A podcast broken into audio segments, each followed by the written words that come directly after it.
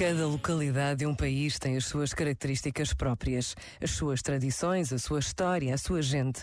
E ainda bem que assim é, mesmo num país pequeno como o nosso, o centro, o sul, o norte e as ilhas, o interior e o litoral são muito diferentes entre si. Mas quando estamos fora e regressamos, percebemos que estamos unidos como os dedos de uma mão. Temos laços familiares que cruzam regiões e existe um amor à nossa terra que não se explica, nem se entende. Somos portugueses portugueses no Porto, em Lisboa, em Setúbal ou em Santarém. Falamos e rezamos na mesma língua e ainda bem que assim é. Pensa nisto e boa noite. Este momento está disponível em podcast no site e na.